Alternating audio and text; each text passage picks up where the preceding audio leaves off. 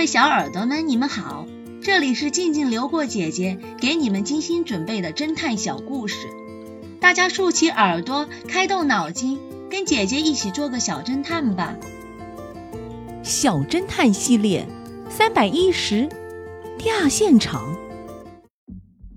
斯图尔特是一名黑社会的成员，一天因为分赃不均，与自己的老大发生了冲突。并失手把老大给杀了。为了伪造死亡的时间，他把老大塞进了大冷冻箱里，放了两天。第三天的深夜，他悄悄地用汽车将老大扔进了山谷，造成他在山顶遭枪击后坠入山谷的假象。第二天早晨，老大的尸体被人发现，X 神探开始立案调查。X 神探向现场的法医询问：“医生，我们现在有什么线索吗？”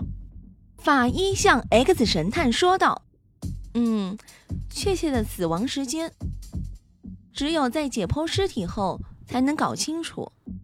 在不翻动尸体的情况下。”初步的判断，死者已经死亡两三天了。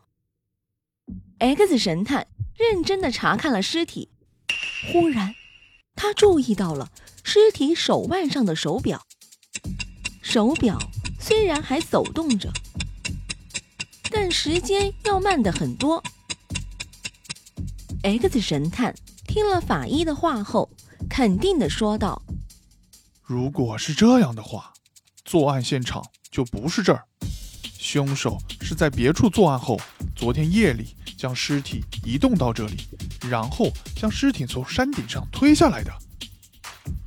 小侦探们，请你们想一想，X 神探如此断定有什么依据吗？